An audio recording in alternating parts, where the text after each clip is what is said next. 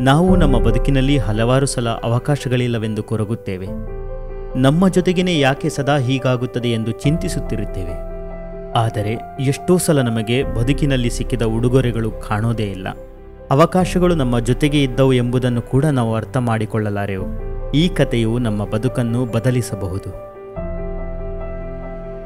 ಒಬ್ಬಾತ ತನ್ನ ದೇಶಕ್ಕೆ ಮರಳಿ ಹೋಗಲು ಯೋಚಿಸಿದ್ದ. ದುಡಿದ ದುಡ್ಡೆಲ್ಲ ಖರ್ಚಾಗಿದೆ. ಒಂದಷ್ಟು ಪುಡಿಗಾಸು ಉಳ್ಕೊಂಡಿದೆ. ಹೆಚ್ಚೆಂದರೆ ಹಡಗಿನ ಪ್ರಯಾಣದ ವೆಚ್ಚವನ್ನು ಭರಿಸಬಹುದು. ತನ್ನ ದೇಶ ತಲುಪಲು ಇಪ್ಪತ್ತೈದು ದಿನಗಳಾದರೂ ಬೇಕು. ಅಲ್ಲಿ ತನಕ ಹೊಟ್ಟೆಗೇನು ಮಾಡೋದು? ತುಂಬ ಯೋಚನೆ ಮಾಡಿದ ನಂತರ ಹೇಗೋ ಕಷ್ಟಪಟ್ಟು ಇಪ್ಪತ್ತೈದು ಪ್ಯಾಕೆಟ್ ಬಿಸ್ಕಿಟ್ ಖರೀದಿ ಮಾಡುತ್ತಾನೆ. ಹಡಗನ್ನೇರುವಾಗ ಹಡಗಿನ ಕಪ್ತಾನ ಎಲ್ಲರನ್ನೂ ಆತ್ಮೀಯತೆಯಿಂದ ಬರಮಾಡಿಕೊಳ್ಳುತ್ತಾನೆ. ಈತ ತನ್ನ ಕೋಣೆಯನ್ನು ಹುಡುಕಿ ನಿಸ್ತೇಜತೆಯಿಂದ ಬಿದ್ದುಕೊಳ್ಳುತ್ತಾನೆ. ಹಡಗು ಹೊರಡುತ್ತದೆ. ಅವನು ಪ್ರತಿದಿನ ಒಂದು ಪ್ಯಾಕೆಟ್ ಮಾತ್ರ ಬಿಸ್ಕೆಟ್ ತೆಗೆದು ತಿನ್ನುತ್ತಾನೆ. ನಂತರ ನೀರು ಕುಡಿದು ಮಲಗುತ್ತಾನೆ. ಹಡಗಿನಲ್ಲಿ ಹಾಡು, ನೃತ್ಯ, ಆಟೋಟಗಳ ಕಿರಿಚಾಟ ಎಲ್ಲವೂ ಕೇಳಿಸುತ್ತಿರುತ್ತದೆ. ಈತ ಕಿಟಕಿಯಿಂದ ಇಣುಕುತ್ತಾನೆ. ಹಡಗಿನಲ್ಲಿ ವೈಭವ, ಪ್ರತಿಯೊಬ್ಬರು ಸಂಭ್ರಮದಿಂದಿರುತ್ತಾರೆ. ಈತ ಮಾತ್ರ ಕೈಯಲ್ಲಿ ಬಿಡುಗಾಸು ಇಲ್ಲದೆ ಭಯ, ಸಂಕೋಚ, ನಿರಾಶೆಗಳಲ್ಲಿ ದಿನ ಕಳೆಯುತ್ತಾನೆ.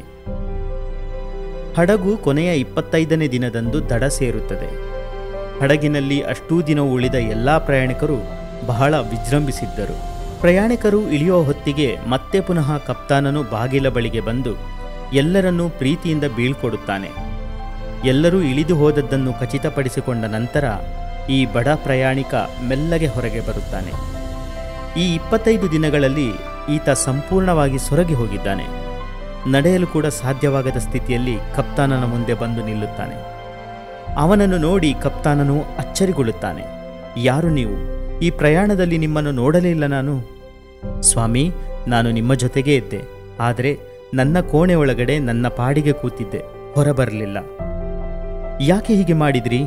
ಇಲ್ಲಿ ಸಕಲ ವ್ಯವಸ್ಥೆಗಳಿದ್ದವಲ್ಲ. ಎಲ್ಲರೂ ಸಂತಸದಿಂದ ಪ್ರಯಾಣವನ್ನು ನಡೆಸಿದ್ದಾರೆ. ಸ್ವಾಮಿ, ನಾನು ಬಡವ. ನನ್ನ ಹತ್ತಿರ ದುಡ್ಡಿಲ್ಲ. ಖರ್ಚು ಮಾಡುವ ಸ್ಥಿತಿಯಲ್ಲಿ ನಾನು ಇರಲಿಲ್ಲ. ಹಾಗಾಗಿ ಹೊರಬರಲು ಸಂಕೋಚವಾಗುತ್ತಿತ್ತು ಎಂದನು. ಆಗ ಕಪ್ತಾನನು ಬೇಸರದಿಂದ ಎಂಥ ತಪ್ಪು ಮಾಡಿದ್ರಿ ನೀವು?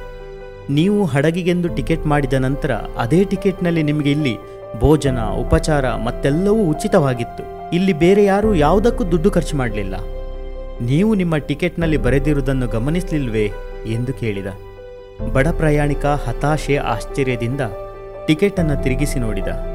ಅದರಲ್ಲಿ ರಾಜೋಪಚಾರಗಳಿದ್ದವು. ಆದರೆ ಅಷ್ಟರಲ್ಲೇ ಆತ ತನ್ನ ಪ್ರಯಾಣವನ್ನು ಮುಗಿಸಿದ್ದ.